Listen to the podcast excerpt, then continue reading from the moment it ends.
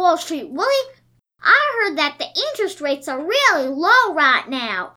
But what is interest anyway? Well, you can think of interest like rent on your money, just like you pay rent for an apartment. The people who rent it to you are letting you use the apartment for money, and you let the bank use your money for extra money, which is called interest. Oh, but how is the interest calculated? Like, how do you know how much interest you're supposed to get? Well, it's a percentage of what you put in the bank account each year. For example, if you keep $100 in your bank account at a 10% interest rate, that means you'll get $10 at the end of a year. Oh, that's really good.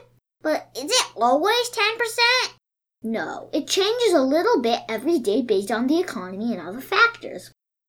Okay, well, thank you very much for telling me what an interest rate is. You're welcome. Remember, finance